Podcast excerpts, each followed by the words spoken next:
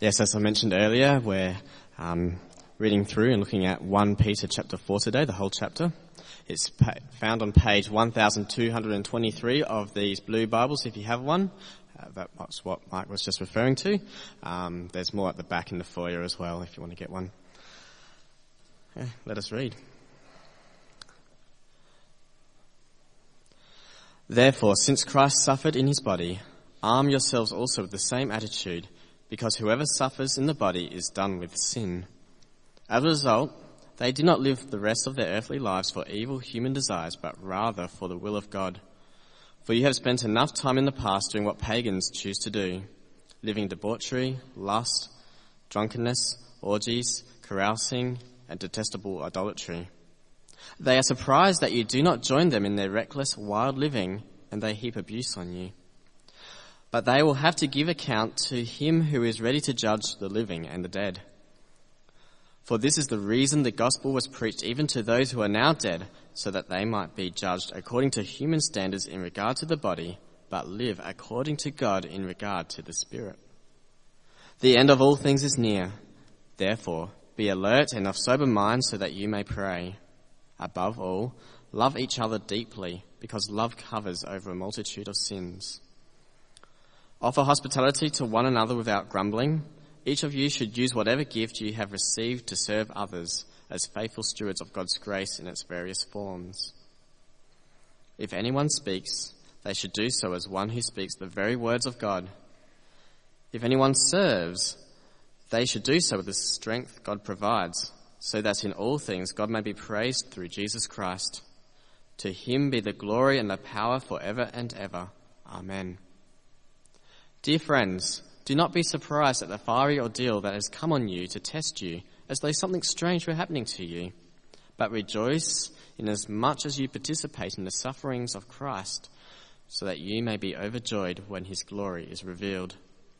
If you are insulted because of the name of Christ, you are blessed.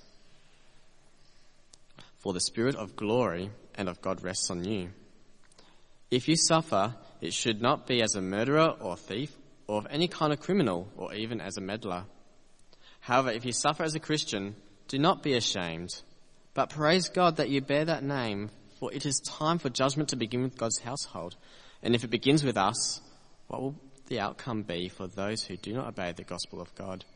And if it is hard for the righteous to be saved, what will become of the ungodly and the sinner? So then, those who suffer according to God's will should commit themselves to their faithful Creator and continue to do good.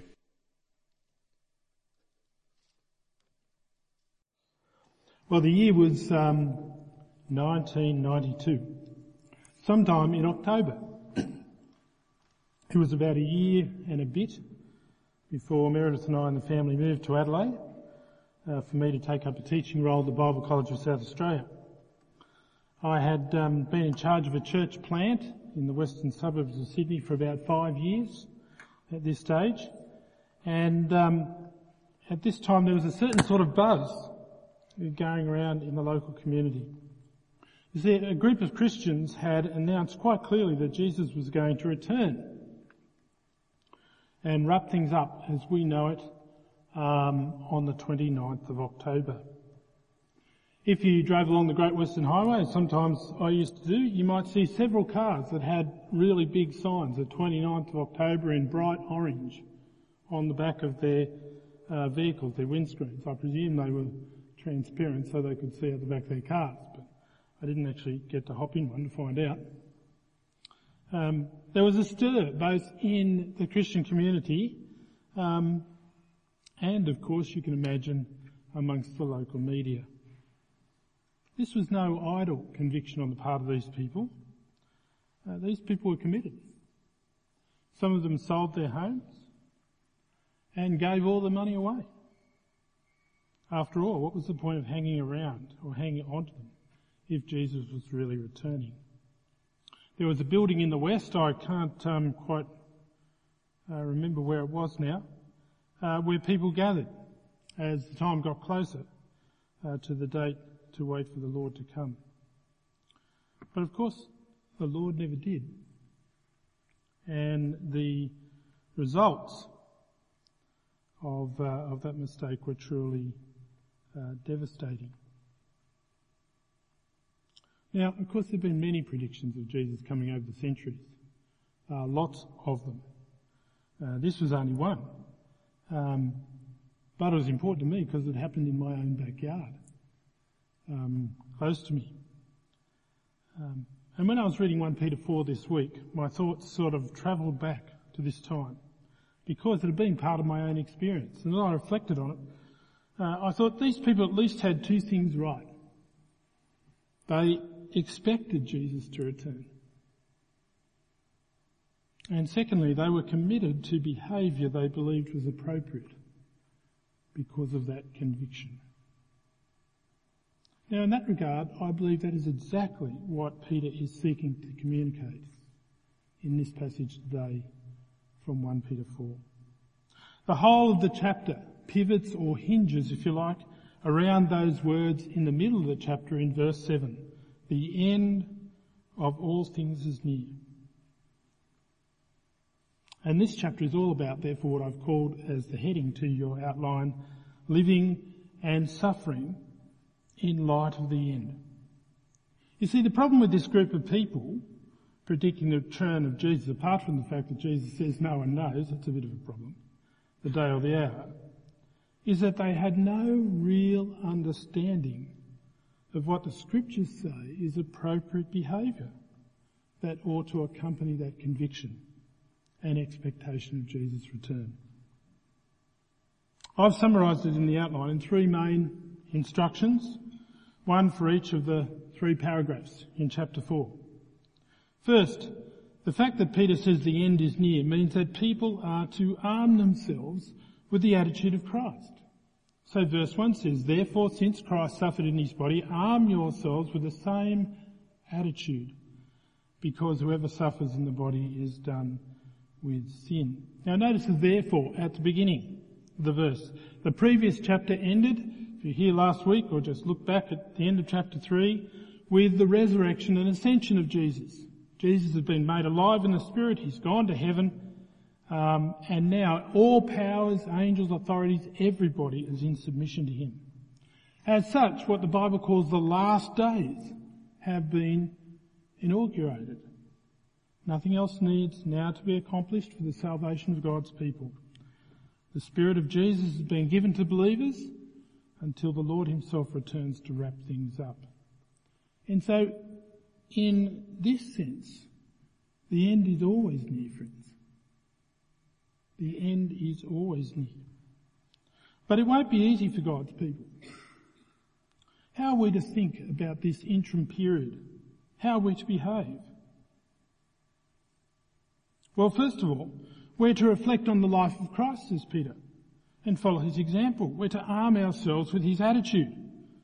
What is that attitude? Well, it's the attitude of being prepared to suffer in the body. That's what it says in verse 1. Since Christ suffered in his body.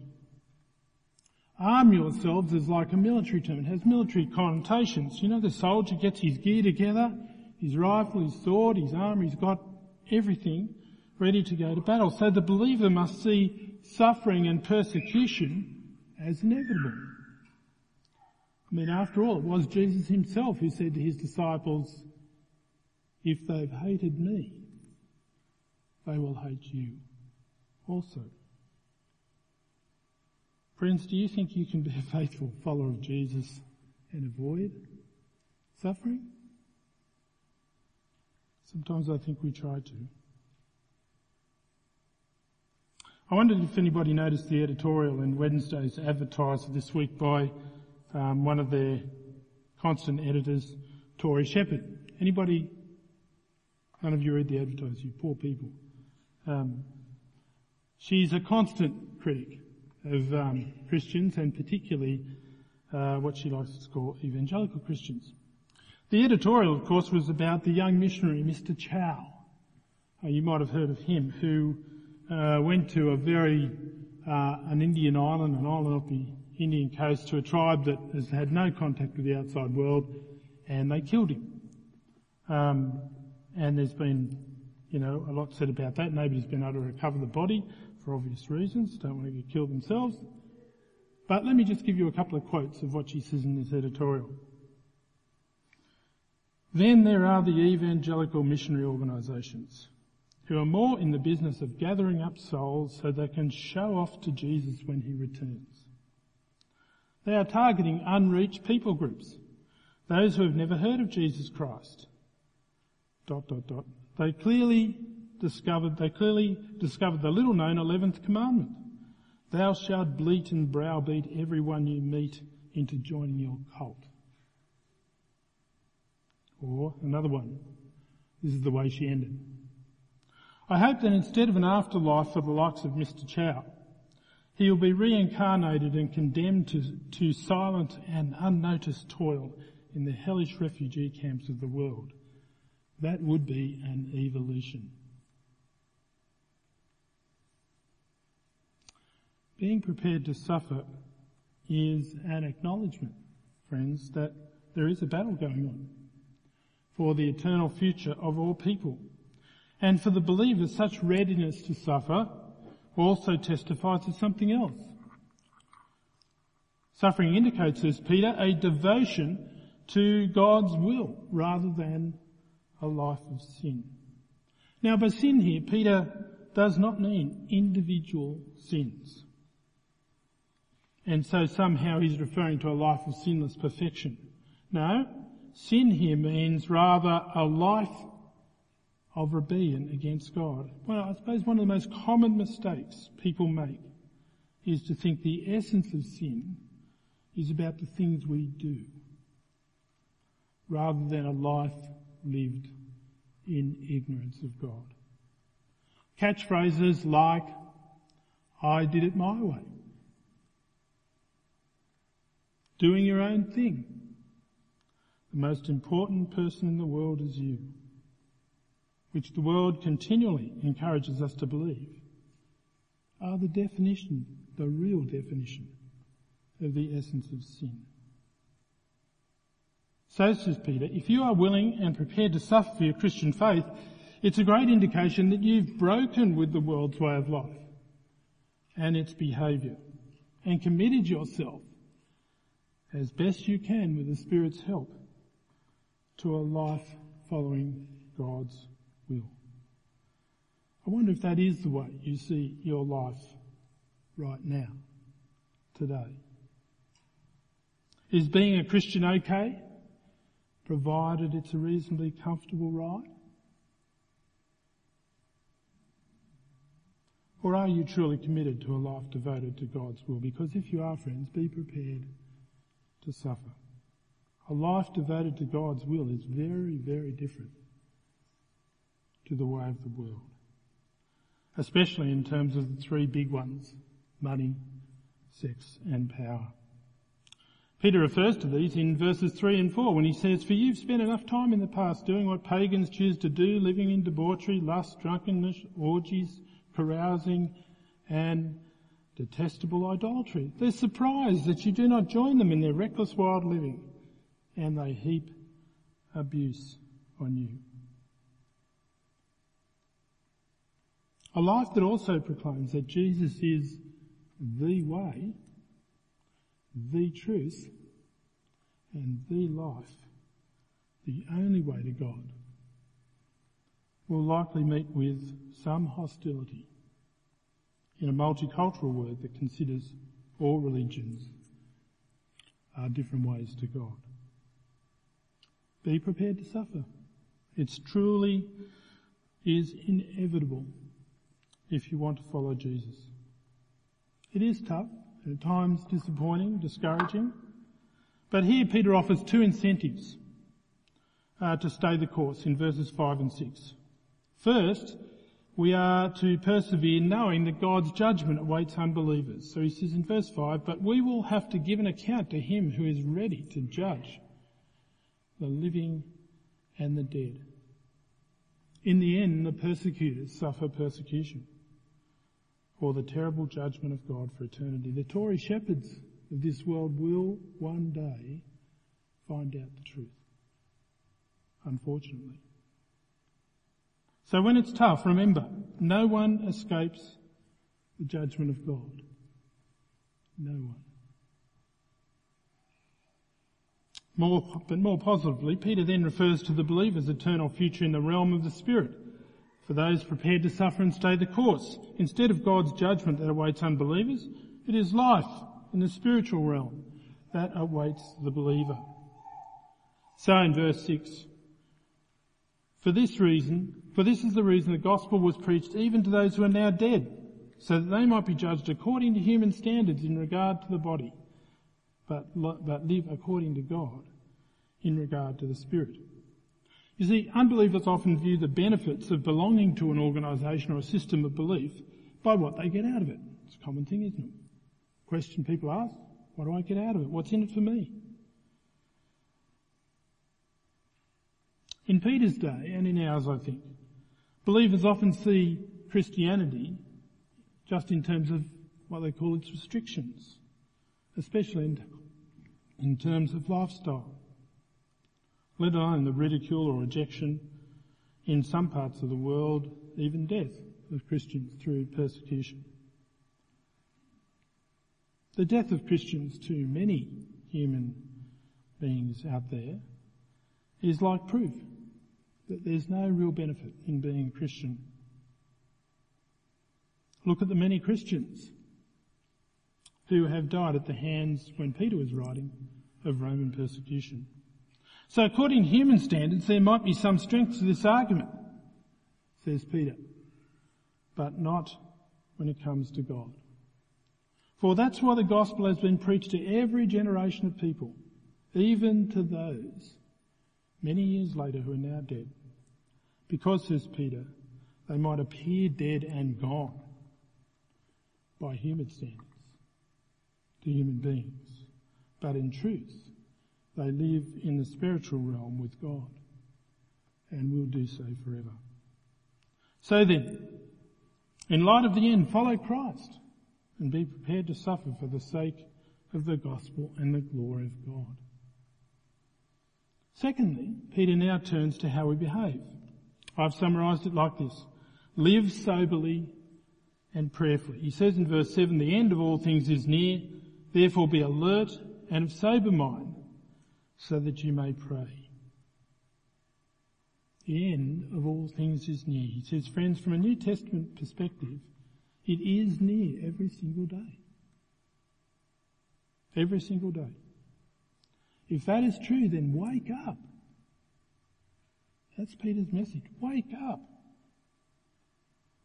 Whatever you do, don't end up in a drunken stupor.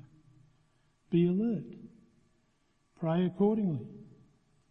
Pray for people to become Christians. Pray for our missionary friends overseas. Pray that God may strengthen you to live according to His will. It's in prayer that we declare our utter dependence upon God to bring about His purposes for us and the world.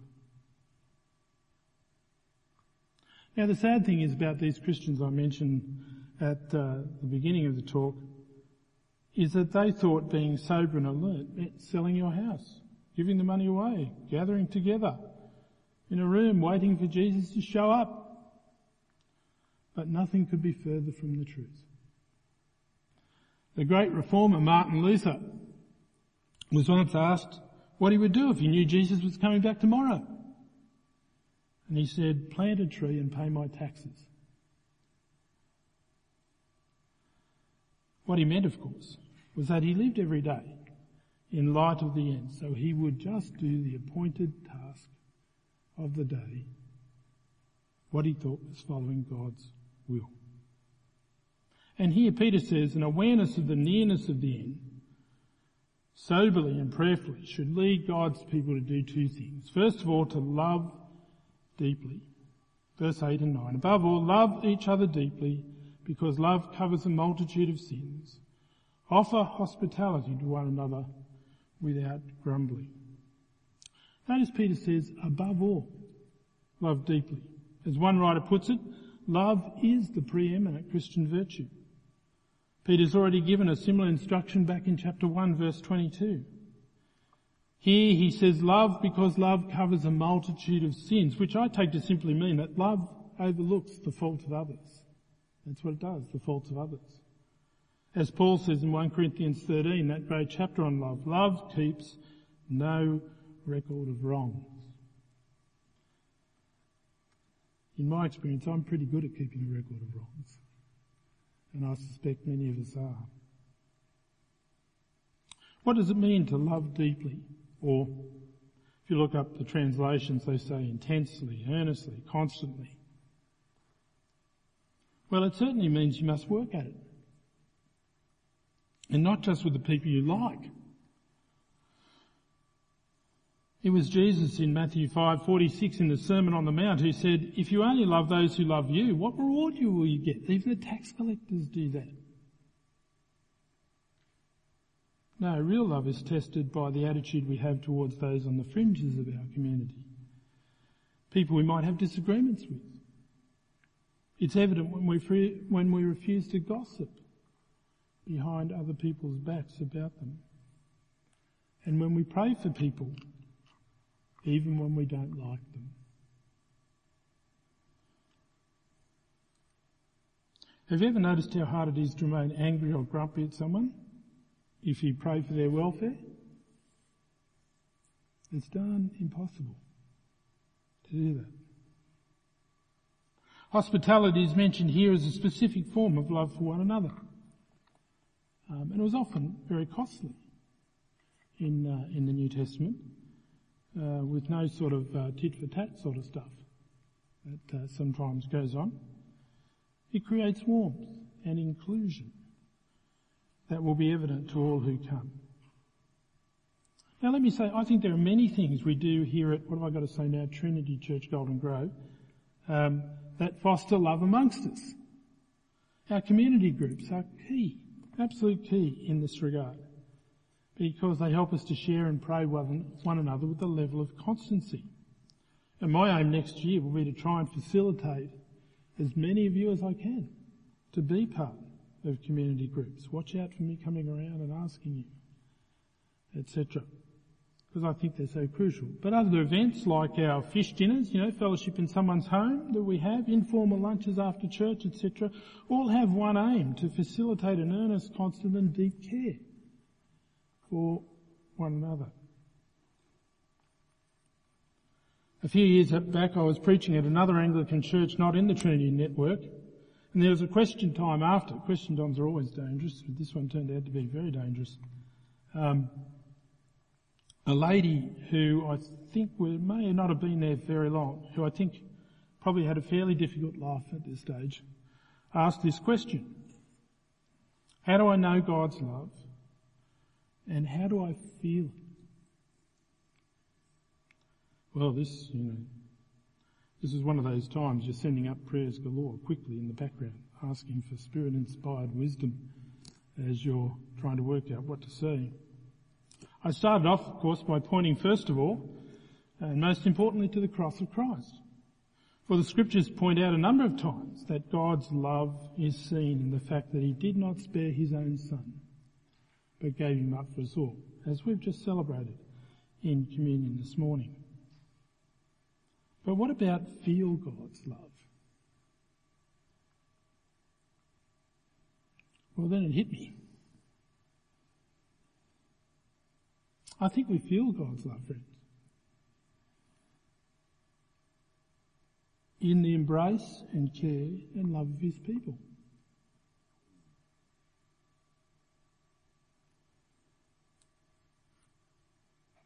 And I challenged that day the whole congregation as I do here today. That this is what people ought to feel among us. The embrace of God's love. It requires work, prayer and effort, but it is the preeminent Christian value. Love deeply. And then secondly, serve faithfully. Verses 10 and 11. Each of you should use whatever gift you have received to serve others as faithful stewards of God's grace in its various forms. If anyone speaks, they should do so as one who speaks the very words of God.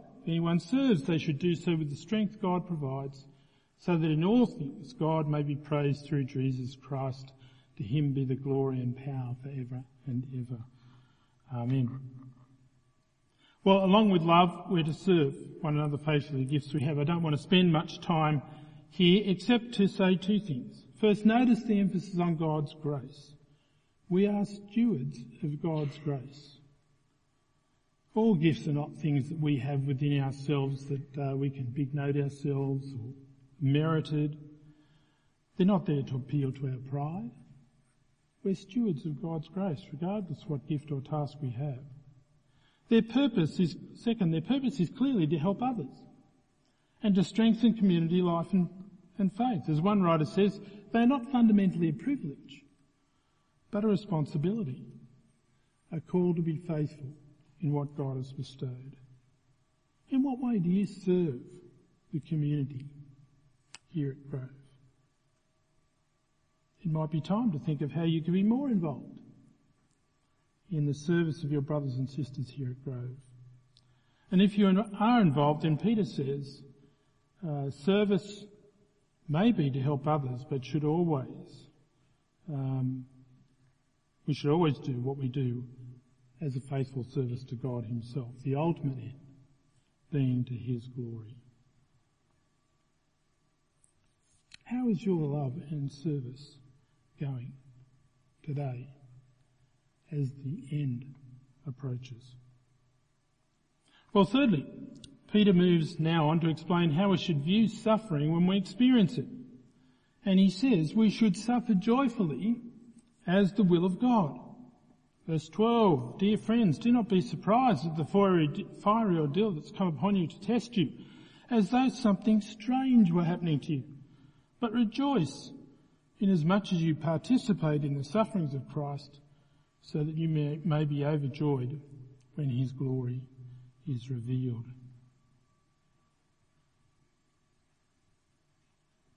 Now I guess Peter wouldn't have written these words unless the people he was writing to were surprised in some way by the ordeals that they were suffering at the time. And I think it's probably the same for most generations of Christians since. I confess if someone insults me as a Christian um, because I think and live differently, joy and rejoicing at what has occurred has not been my most common reaction. I'm assuming probably not yours either. But it should be, friends, it should be. Peter says suffering is an indication of God's blessing. Verse 14, if you are insulted because of the name of Christ, you are blessed, for the Spirit of glory and of God rests on you. If you suffer, it shouldn't be as a murderer, a thief, or other kind of criminal, or even as a meddler. However, if you suffer as a Christian, do not be ashamed, but praise God that you bear that name. Now, we have the perfect example of this understanding in the New Testament itself, in the Apostle Peter. In Acts chapter, chapter 5, you can go and read about it, um, Peter and the apostles were teaching the people in the temple about the good news of Jesus, and they were brought before the Sanhedrin. They'd previously been told not to do that. The ruling uh, Jewish council, and eventually, it takes a while to get there, so cut a long story short, um, they get flogged and released, and then chapter 5 verse 41 we read, the apostles left the Sanhedrin rejoicing because they had been counted worthy of suffering disgrace for the name. You see, to be insulted, ridiculed, or worse still, physically hurt in some way for allegiance to Christ is an indication of God's blessing, His presence with you, of participating in the sufferings of Christ, that is, sufferings that arise from your allegiance to Christ. Of course, Peter points out in verse 15 that if you're suffering because you do the wrong thing, or because you meddle in other people's business where it's not wanted, that's not something to rejoice about. Then the suffering is totally deserved. But being insulted because you're a Christian is something to rejoice about. In fact, Peter seems to say here that such rejoicing in these circumstances will lead to even greater and deeper joy when Jesus is truly revealed. Friends, the more we see ourselves as disciples of Christ, belonging to Christ, headed for glory, to be with Christ, tied up with Him, the more such rejoicing at insult will become natural to us. Not so much surprising as expected and celebrated. Well, if you thought that, that that thought is radical enough in your experience, then hang on, there's one more. In verses 17 and 18, Peter says, suffering begins the judgment of God upon God's household and God's people. For it is time for the judgment to begin with God's household. And if it begins with us, what will be the outcome for those who do not obey the gospel of God? And if it is hard for the righteous to be saved, who, what will become of the ungodly and the sinner? Now obviously that judgment that's referred to here does not refer to punishment, as almost always elsewhere in the New Testament. That's clear because verse 18 refers to God's people being saved. Rather, it refers to suffering as the means by which God refines and purifies us from sin. Peter's already referred to this earlier in chapter 1, where in relation to suffering he states, these trials have come so that proven, to prove the genuineness of your faith, of greater worth than gold which perishes even though refined by fire, and may result in praise, glory and honour when Jesus Christ is revealed. Our sufferings at the hands of others for our allegiance to Christ is one means that God uses to test the genuineness of our faith, to drive out sin in our lives, and to fit us for the wonderful glory to be revealed in Jesus.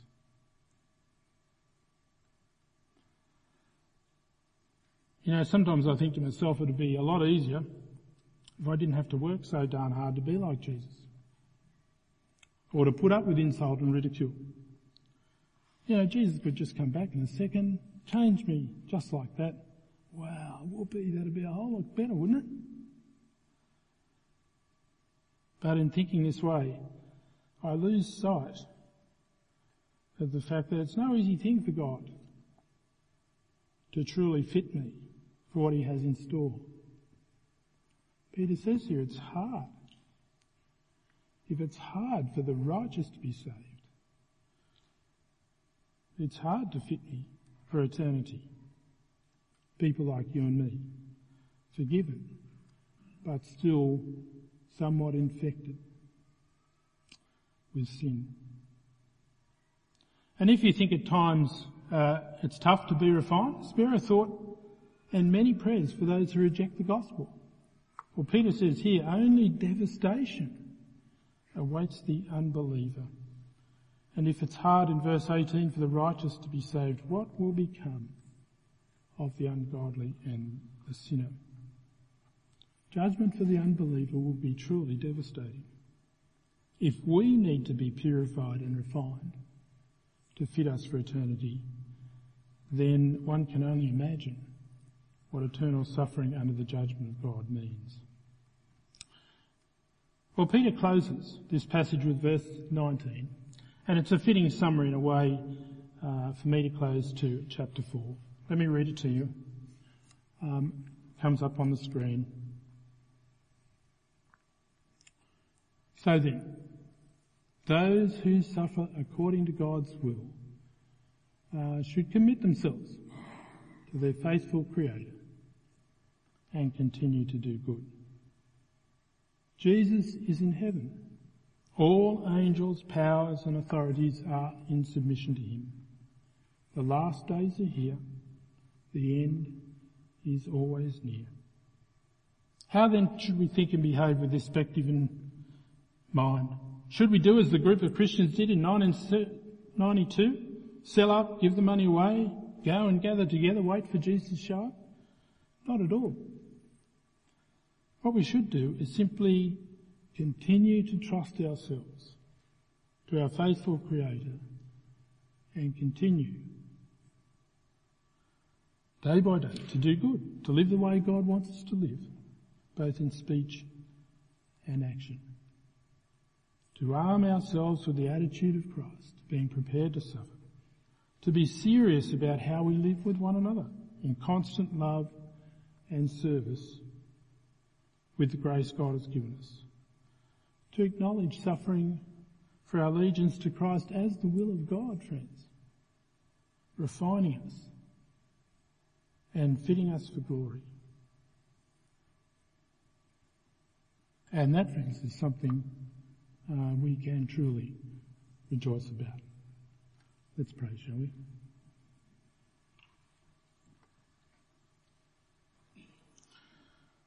Heavenly Father, we do uh, thank you that Jesus is alive, that you made him alive in the Spirit, resurrected him, and now he is in heaven with all angels, authorities and powers in submission to him. We thank you that nothing more needs to be accomplished for us to belong to you because of his death and resurrection. But however long this interim period takes, we pray, Lord, that you would continue to fit us for the glory to be revealed.